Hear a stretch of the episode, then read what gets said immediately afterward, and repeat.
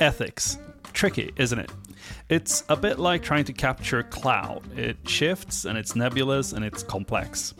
Now imagine having to tether that cloud to something equally, if not more complex. And that's right, artificial intelligence.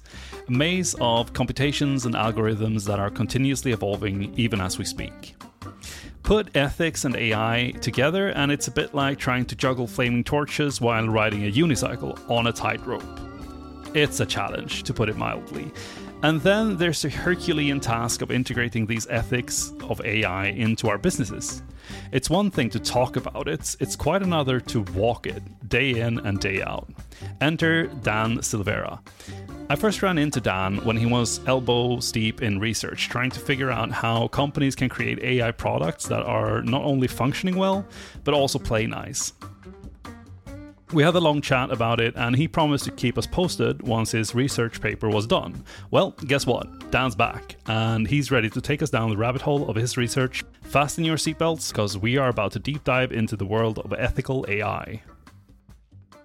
Yeah. My name is Dan Silveira. I'm a service and experience design consultant for IBM's IX consulting firm. Within there, I work on different projects depending on the client and I try to focus on AI products when I can. Before that, I worked internally at IBM, working on internal IBM products, specifically cloud and DevOps products. Hi, uh, Jacob here. I just want to break in. If you're not familiar with the concept of DevOps, don't worry. I will come back and explain what it is before it becomes important for Dan's story. I have a Master of Design, the Strategic Foresight and Innovation, which is where this paper we're discussing today spawned from. And I have a huge passion in both strategic foresight and AI, which I've used that to grow what we call guilds in IBM. So there's a guild called Strategic Foresight Guild, which I co founded with Roosevelt Faulkner and Megan McGrath. And then the AI Guild, which was led by Adam Cutler at first, and now Chris Nussel leads. All right, nice. Could you tell us about your paper and what sort of, yeah, how did it come about and what is it? Originally, my target was looking at UX design and, and where we are at in design and saying, I was noticing that UX designers and companies and the way they evaluate technical debt in a certain way and is able to say, okay, we have this much technical debt, let's fit it into sprints so that we can get it past this and prevent a problem from arising down the road. But I noticed there wasn't really anything around UX debt.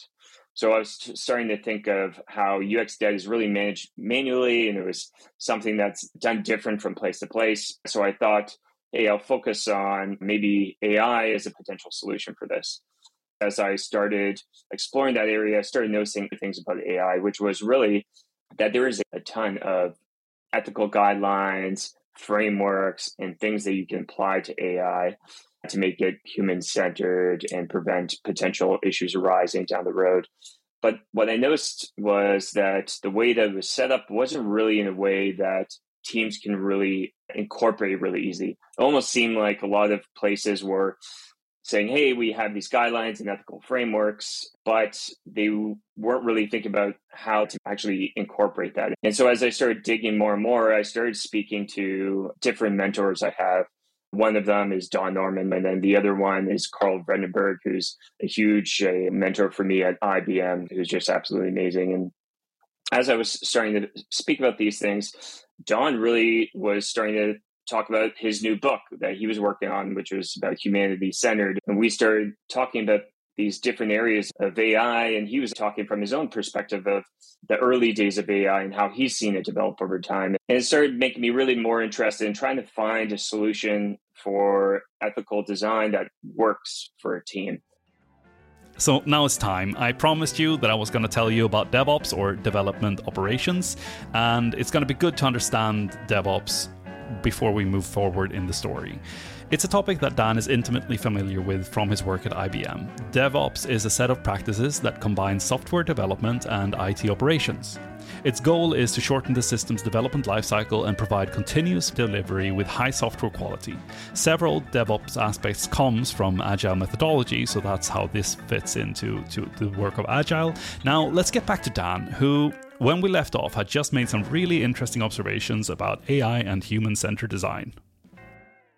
And because I have that background in DevOps and I really understood the DevOps pipeline, I wanted to understand the AI pipeline. And as I explored that, that's when I started uncovering this way of thinking of, hey, there's all these ethical guidelines, but are the teams really are they absorbing it?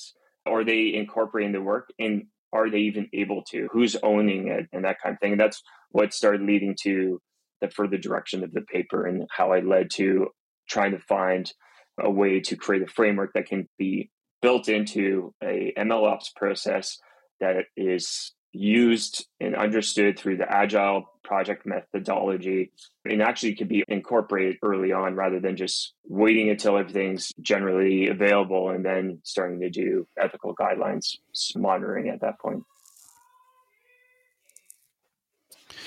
Your paper is based around these methods for doing just that, eh, practically implementing ethics and the thinking around ethics into the teams of an AI DevOps organization.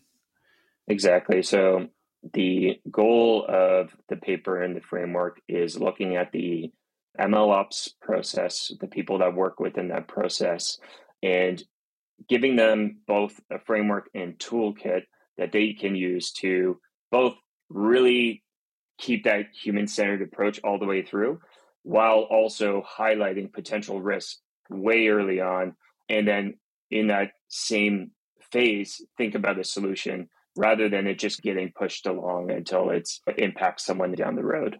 You interviewed a lot of people around these topics. What did you find? What did you hear from people actually working on this? What I noticed right away was two things. The development people were saying, hey, we don't really we don't really have a good way of incorporating all these guidelines during the development process. Uh, partly because we're so busy already with the work we have, it's hard to tack this on. Secondly, who's supposed to be owning this? We feel that it shouldn't be us that's owning this responsibility, not just because of the time limitation, but because they felt, in some cases, some of them felt that they didn't even have the expertise in that area to really be doing that type of work.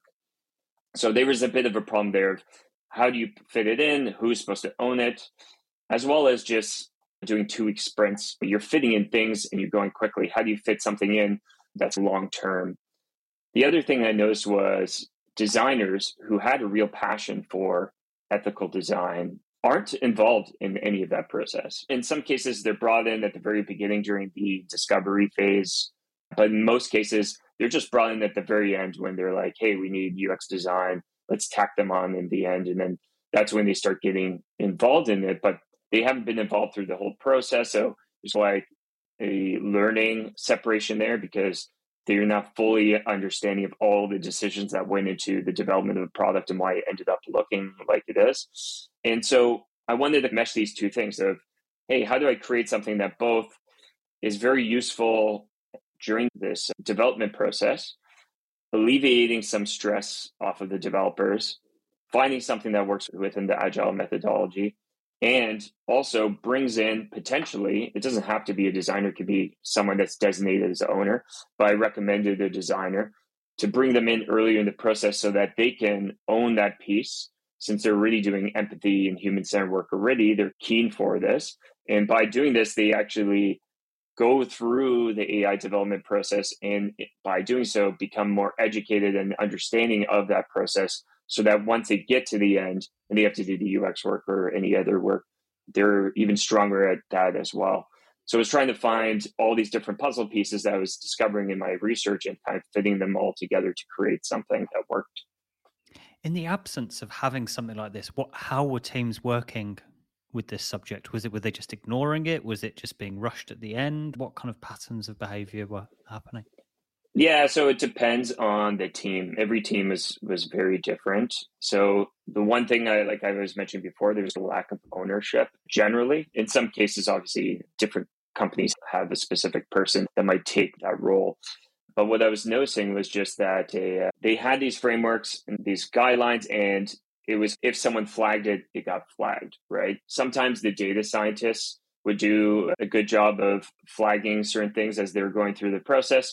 But sometimes there was a disconnect in the silos of knowledge between kind of a data scientist and then the ML engineer later down the road as well. They may not fully understand what each other are, the decisions that were made between the data sources that were selected and those limitations as well. So what was happening was there were instances where it was happening that was different in different companies, but at the end, that's when it was mostly being done was okay, now when we're prepping it for the end of the road, let's start doing these things now. And that's why some of these things were getting leaked all the way through until the end, or if they weren't prioritized enough, maybe there wasn't a strong enough voice behind one of the concerns, it would just end up into the public until it was flagged then, and then it'd be fitted into a later sprint. So, in one way, I felt that the whole thing was more reactionary than proactive, which is what this is trying to do is being proactive. I feel like in, in the way most teams work, it's reactionary. They work through it. They know that these kind of the company's ethical guidelines exist and they do their best to adhere to them. But there's not an actual thing forcing it along to ensure that that they're actually meeting those. Can you just give me a flavor of the sort of things that are in these ethical frameworks and what would a typical company have that might be coming up? Yeah, if I go down to my ethical framework, and this will kind of make sense why I put it up like this. So I have six different lenses to look it through. I have bias and fairness, diversity and inclusivity, privacy and security, ethical and safe, reliable and trustworthy, openness and transparency. I paired each one because what I found was each company had an assortment of these, but they didn't have this whole list. So they might have transparency and trustworthy, but they might be missing like safe or privacy, something like that.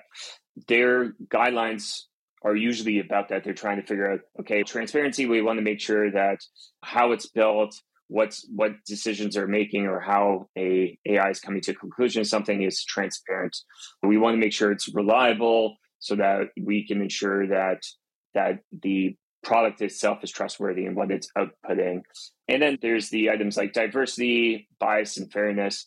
There are things that they're trying to do to ensure that an AI is not unfairly segregating or separating different groups of people so that one is being treated in a better way than another. And this really came down through I'm not sure if you've either of you have read the the book Weapons of Math Destruction, but that one's a really good one to read because this book it's by Cathy O'Neil and what's wonderful about it is she's gone through all this work around data and how data is being used uh, in AI and then just in general with big data and how big data has led to these these kind of consequences on the general public. In certain cases, employees of companies being laid off or let go due to just a, a algorithm and loop issue that wasn't properly feeding the data back in. So these companies, in some cases, they have guidelines that allow them to protect against those things, and other times they don't. And that's why some of these issues leak into the general public. So, how big were the gaps at these companies? Were, was the norm that they had almost everything? Yeah, that's so. It's a great question. So, I'd say they had the guidelines, right? It was really how do you ensure people are doing anything really, right? IBM does a really great job, and because we have an AI guild and we have people like Adam Cutler and uh, Anna Bick and Chris Nussel and other people that really put their heart and soul into ensuring that there are frameworks that IBM can use, right? IBM is really conscious about that. But other companies, they have these frameworks, even Microsoft, if you go through Microsoft and Google both have really interesting frameworks to or ethical guidelines to help eliminate or reduce the potential outcome of an AI. But really, what it comes down to is just are people able to fit them in? It's just, it's great to have these things, but are we really thinking about how these products are developed? We're developing so fast, company, especially big corporations, two week sprints, they're getting a lot done. And most of the time, they're lucky if they get the the stories that they want done within the sprint. So are they able to fit these other items in and who's ensuring that they're getting fit in and how are they being prioritized and that kind of thing so you spoke earlier about designers and data experts and this is a theme that comes back again and again as soon as you talk about design and ai what's the awareness from these two groups of each other do they know how to work with each other or is that also something that you have? Yeah, there is, I would say, a silo of knowledge between those two groups. I find that data science and in, in, data preparers uh, in general, they they unfortunately not because of them, they happen to work in a bit of a silo, just because it's a very technical area as well. Not everyone understands the data and the math that goes into understanding how to put different data together and separate and that kind of thing. So I'd say that there is a real interest. I know from this, uh, I can speak from my perspective of seeing how things are done at IBM. We have data scientists that are really getting involved in design and understanding the design thinking framework, for example, and try to understand those kinds of things to ensure what they are doing is better. And then I know designers are trying to better understand how data scientists work with data. But I'd say overall, in the process, not on purpose, but I find that they end up being separate just because they're on two ends of the process right now. You have the people that are choosing the data and, and mapping it together, and they're at the beginning of the pipeline here. And then you have designers at the very end. And in some cases, there may be crossover when you're building a UI that needs to understand how the data works to maybe do visualization of the data or tables or anything like that.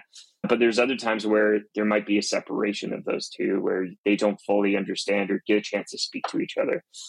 Uh, so it does depend, but I'd say it is farther apart today than it should be.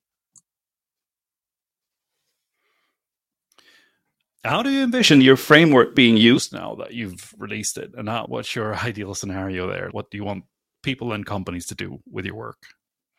Yeah, my goal is that people go through the paper, go through the little example, hypothetical, because I take the whole toolkit, I do a hypothetical walkthrough of how do you use each tool so that people understand how to use them. So my goal would be able to take this framework and this toolkit and start adapting it to their work.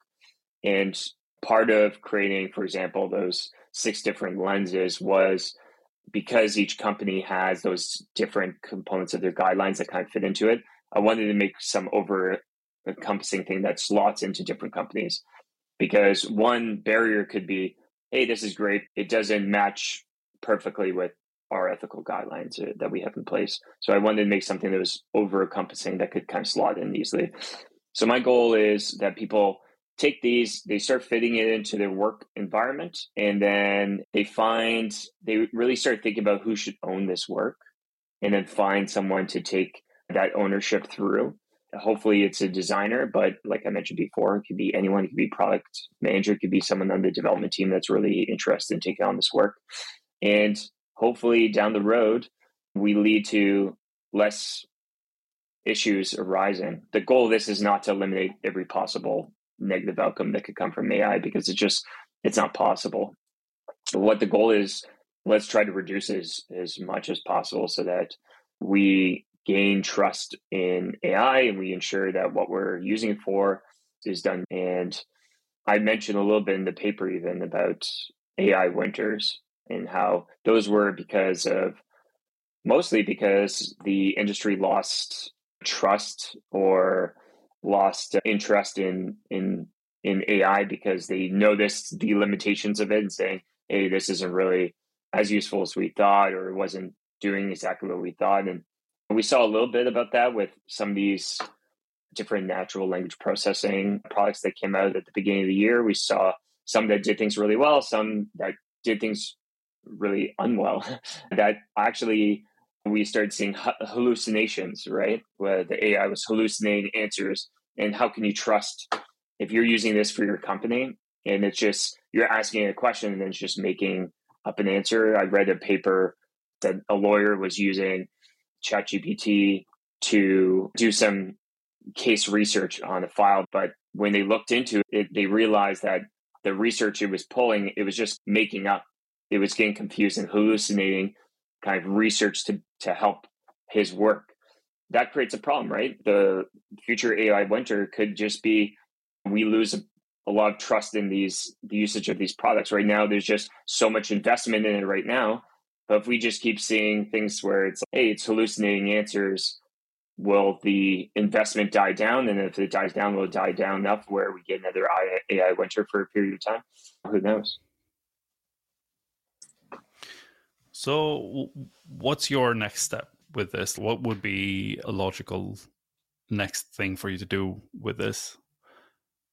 Yeah, my goal now is to take this and try to find different ways to articulate it to different people and expose it, like podcasts like your own. I'm probably going to continue writing different papers on different subject matter on the on the topic, and uh, just continue on. And as I continue working on AI products myself and start seeing more things, I'll probably expand the different areas I will work on. And one other goal of this is this is just the beginning of a toolkit. I wanted something that could be there for the community, but this is something where people can take it and over time create new tools that maybe there's gaps that I've missed that new tools can slot into nicely, or maybe augmented versions of these tools that can make them even more powerful, that kind of thing. Because it's Creative Commons, isn't it, that you've released these on? So that yeah. encourages the community to develop these and build on them, uh, of course, referencing the original. Yeah, exactly. Yeah, I, I wanted something, I really wanted to make sure that I encourage people to take it and be like, hey, we can use this as a foundation and kind of expand on it. I think one of the interesting things is that we're moving into a time where more and more companies are going to be building AI products and services that could, for example, have bias in them. Maybe five years ago, it was a lot less companies would be doing that, but now, arguably, almost every company could be creating an AI service that could have ethical impact. So I think oh, yeah. it's really the spread of it is going to be a lot more than maybe what it was a few years ago. Yeah, it's honestly since the launch of ChatGPT and the just the excitement around AI, it really it really created just this people are calling it the AI rush, right? The the gold rush of the new year. And it really is that. We're just seeing crazy amount of companies just and even not even companies, but like startups and just like DIY things that are just creating all these different products. And there's if you're not taking something like this into account when you're building it, you can really create some problems. One of my favorite chapters in my paper is the problem with AI or, is humans. And it's because I find there's so much fear of AI in the current day and it's all targeted on oh my gosh we don't know what's going to do is it going to it's going to take over jobs it's going to maybe it's going to do something where it, it takes over infrastructure or something even more catastrophic. But i forget i think people just forget that humans are the integral component of that. They are the ones deciding what ai product to build. They're deciding what data is being chosen to be implemented into that product. They're training the models to evaluate which model should be put forth, and then they're releasing it, and then they're the ones monitoring whether or not it's doing a good job and whether or not it's affecting some people in a negative way. So this focus on AI is a problem. We should be really scared of it. I think it's the wrong look. We need to be looking reflectively inward and say, how can we build products and ensure that we're upholding our own values in creating these products to ensure that we're building a good product and not just willy nilly putting something together and making your moonshine AI and releasing it to the public. if we look forward, I don't know if years is even a good horizon anymore. It feels like uh, it's coming down to to we need to do things in months or even weeks to have an impact. But how do you? What would you like to happen in terms of how companies approach creating AI in a responsible way? I think a, I think they really need to evaluate the development process a little bit further. I think that agile methodology is really great because it's fast, it's efficient, but you don't want to trade fast and efficient for quality. And I think in cases of this that we're in, where there's a rush to develop AI products, you want to be the first to develop it, right? And the problem with that is you skip a bunch of steps, especially on the ethical side, right? So I just really I see a future where it's inevitable that teams are going to be structured in a way that it has to be highlighting, reducing these things in the beginning. And I think one of the solutions to this is really restructuring that development pod and building it to highlight potential issues early on, really uh, making sure that everyone on the team knows the data that's going into it and being able to have an opportunity to decide whether or not certain data is, should be included or if it, there's a gap and there should be other data should be included as well. So I think it's really the future is restructuring that development team to make a more impactful product that doesn't have the limitations that can cause AI consequences and negative impacts on people. And we can look at this and we can be worried in certain circumstances. But as we were we have been discussing here, there's so many different products we can't even really center our conversation on just a certain type of AI product. They're just making it for everything. But I think areas like education, health, finance, these are three areas that we really, uh, even for government, right? We really need to be making sure that these types of products that are in those areas are really building with this this mindset so that groups that don't have a big enough voice aren't impacted. And if they are that it's found and corrected as early as possible. How would you start structuring this in a different way that would be more in the direction of ethical ai better more quality yeah my framework does a couple things. Is one is it looks at the beginning, and some of the development people I was speaking to, they were saying how business comes by and they're like, "Hey, we want to build a product, and that product is going to be an AI product." And not always is it a product that should be an AI product. One is really understanding whether or not there's a product, whether or not should be ML or AI product, and then whether or not we should use certain data. So when restructuring a team, I think one is identifying ownership of a person to own the work, no matter if it's a designer, a developer, a product manager, or someone else, to own the ethical work and ensure that's being done. But I think it's we need to restructure the way teams speak about AI as well. I think that there needs to be a common language around AI. I think that developers and engineers and everyone that's part of that process need to always have these different lenses, like I've highlighted, in the back of their mind so that when they're creating something, I'm seeing this over the last few years in UX design. It's amazing how far development teams have come with their understanding of UX design, where I will be working on something and a developer will highlight something and be like, oh, I'm not sure if that is the best experience for the user or something. They might catch something that I've missed. We want the same thing for ethical design as well. We want them to be thinking that as much as the owner. And I think time is money. and when they are looking at two week sprints, we're really focused on getting things through. So, what we need to really be doing is having checkpoints along the way. So, it's the having an order, having a conversation, the way we communicate by about AI, and then also having milestones where we're checking in and saying and highlighting these issues. And they're not just being captured and then nothing's happening to them, but they're hmm. being captured and they're being fed into the next sprint as early as possible. Awesome. And if we look closer at designers, because that's many of the people that are going to listen are close to or in the discipline of design, and what can we do to become better better proficient at working with this, but also more able to take that ownership that you talk about? Yeah. So, first thing is uh, getting educated on the topic. I'm sure a lot of designers right now have really been interested in AI and maybe just don't know where to start.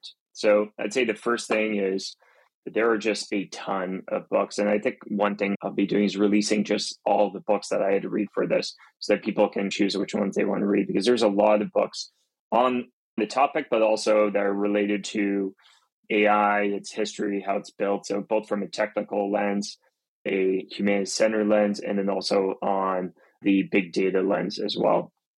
I think the second thing is a lot of designers are probably like, okay, this is great. I'm really interested I'm reading stuff my product I'm currently working on is an AI related. How can I get experience? And in some cases, if you're working for a large enterprise company, you can have the opportunity to join something like I did, an AI guild, to learn more and get put on maybe a side project that you can work on the side. Another might be just either two things either working on something yourself at home working on kind of an AI product slowly at home so you can just understand the process. It doesn't matter if it's complicated or simple. The other is you could put together a group of designers that are also interested and you just start with a little book club and you expand from there and see if you can use that to leverage yourself into other areas of design within the company. If they're interested in finding the material, where's the best places to look? Yeah. Yeah. I'm always reachable on LinkedIn. You can search my name, Dan Silveira, on LinkedIn, pop me a message. You can email me at, you can email me on my personal email, silveira.ux at gmail.com if you like and you have any questions there. And uh, yeah, I think that's pretty much it. The paper you can find on LinkedIn, but if you just search my name, Dan Silveira, and Empathetic Design Framework for AI, it will pop up in Google and you can download it. And the toolkit is included in the appendix, so you can take those pages and work with them right away after you read the papers. I look forward to hearing how people's experiences have been in incorporating this into their work. So if you do have the opportunity to use this within your development team, don't hesitate to reach out and let me know what's working, what's not, and over time we can make it a stronger thing. Brilliant. I'm just really curious, Dan. Do you see that the responsibility for this lies with designers or product owners or product managers or development teams or everyone and if it's everyone then is it no one? And like how do you see this being best adapt adopted? What's yeah so this is what the current day problem is right? It's an everyone problem and because of that there's no clear ownership of it. And the closest thing we had were those kind of ethical ethical groups boards, committees to evaluate AI products. But I think that every team needs an owner. So I think even though everyone is responsible, I think every development team needs a clear identified owner that takes responsibility is held accountable for the ethical development of an AI product. And I think that's the only way it works. I think if you leave it up to everyone, you can't guarantee it's getting done and and if you assign it to someone but no one's kind of holding that person accountable then it's also not going to get done. If it's something that's just the company is putting it up as a say hey we do all these different guidelines but the team has no way to incorporate into their work because they're working so fast and they have no ownership then it's not going to get done. So the it really comes down to clearly identifying an owner making sure that the team is really working towards it and everyone's understanding of it. And these tools are all meant to be done as a team, right? Even though you have an owner, it's not if you make the owner a designer, it's not meaning the designer is just doing this in a silo. No, that they're just leading it to ensure that gets done and being able to feed the results back to the larger team. just like we would do in a design thinking framework, a design thinking workshop. But in the end of the day, it's everyone needs to understand these tools, understand these lenses and why they're important, but have the owner push it through the process. Thank you, Dan, for coming on the show uh, and talking to us. It's really enlightening and really cool to hear your thoughts on this. Yeah, thank you for having me. It's been a pleasure talking to you both. Thanks for coming on, Dan. Yeah. And we are recording. Go for it, Jake. I'm just gonna. Uh, yes, yes, I am recording. Okay, I'm just gonna bring up this. And so, David, it was a couple of weeks since we spoke to Dan, and we have waited a little bit to release this because we both saw some opportunity to actually try out some of Dan's stuff before we release it. And I think that's uh, going to add some value to, to to have our, our opinion on what these uh, tools and frameworks actually can do for us in, in real life. Yeah, totally. So if you go to the back of Dan's paper, in the appendix, he has a whole heap of different canvases and analysis tools that you as a designer can bring to the development team and help identify some of the topics that he raises in the paper. So it's a real treasure trove of, of, of tools for us. Yeah. How have you used it, Jacob? So I uh, I'm in a project now where we're actually looking at different data sources. We have had this discussion previously about like how do we even start to look at this in a structured way, and we've sort of looked at some of the aspects that Dan bring up in his paper. Uh, we, we've looked at bias and fairness, uh, but then we haven't maybe looked at the openness and transparency as well. And he has this um, tool that he calls the negative implications of data map. And I looked at the title of that and I thought, hmm, maybe this is actually exactly what I need for my project in order to to do this in a structured way. And even further in the back, uh, Dan has some some examples, and we're just going to steal some of that uh, for, for, describing what this tool does. It's basically six different triangles that are connected, and you can look at a data source. You put the data source in the middle. Uh, Dan is showing this with population health data, and basically what you do is you you do the five whys exercise, but you have these additional layer of steering so that you're actually focusing on the right thing. So if we look at the openness and fairness triangle, um, what he does first is okay, so we have the population health data. And then what could be a problem when it comes to openness and transparency? And that's a lack of transparency in population health data. And then you ask yourself, okay, so what does that mean? What implications does that have? Um, and what that could lead to is an inaccurate or inconsistent uh, result from AI affecting trustworthiness. And the implication of that could be a lack of accountability and understanding of the model, which is a real problem. Uh, and I think this is a real good little method for, for, for doing just this, looking at uh, the different data sources that we have in projects and evaluating them to see if do we foresee any big issues? Yeah, it's a really good set structure, isn't it, that you can use and just Yeah. makes it a lot easier to have these conversations with teams. And I like that it's familiar with other tools that sort of five whys. It makes sense to, to to apply this in this way. It's really good. Yeah, one that really was useful for me in one of the initiatives I'm in is this user-centric machine learning impact analysis canvas that he's he's put in the back. So as Right. came up in the podcast chat, when developing machine learning solutions, you need to understand yes the needs and requirements, but also what's going to be the positive and negative impact on people of this potential solution. So it's a canvas, and it starts off by defining the problem statement that the machine learning uh, initiative is trying to solve.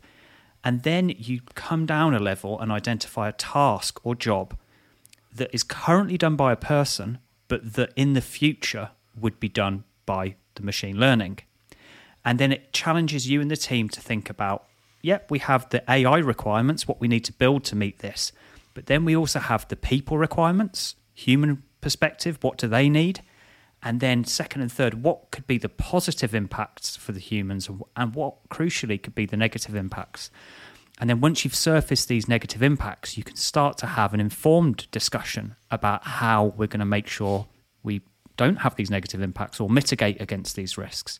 So, I found this really useful. And as Dan said in the podcast, he wants the community to use this. They're all Creative Commons. We can build on them and share and develop these tools. So it's a fantastic uh, asset for everyone.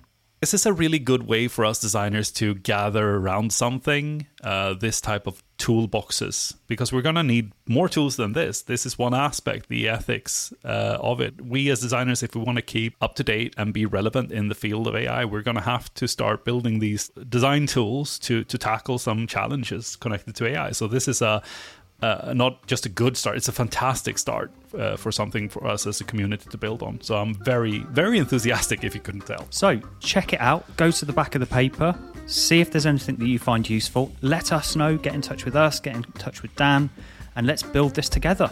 Link to the paper is in the uh, description of this episode. If you have enjoyed this episode of Designing the Robot Revolution, where we've interviewed Dan Silveira, please get in touch with us. And even better, share it with one friend that you think will have really good use of these methods and tools. This has been Designing the Robot Revolution with your hosts, Jacob Magno and David Griffith Jones. Have a great day. Have a great day, everyone. Bye bye.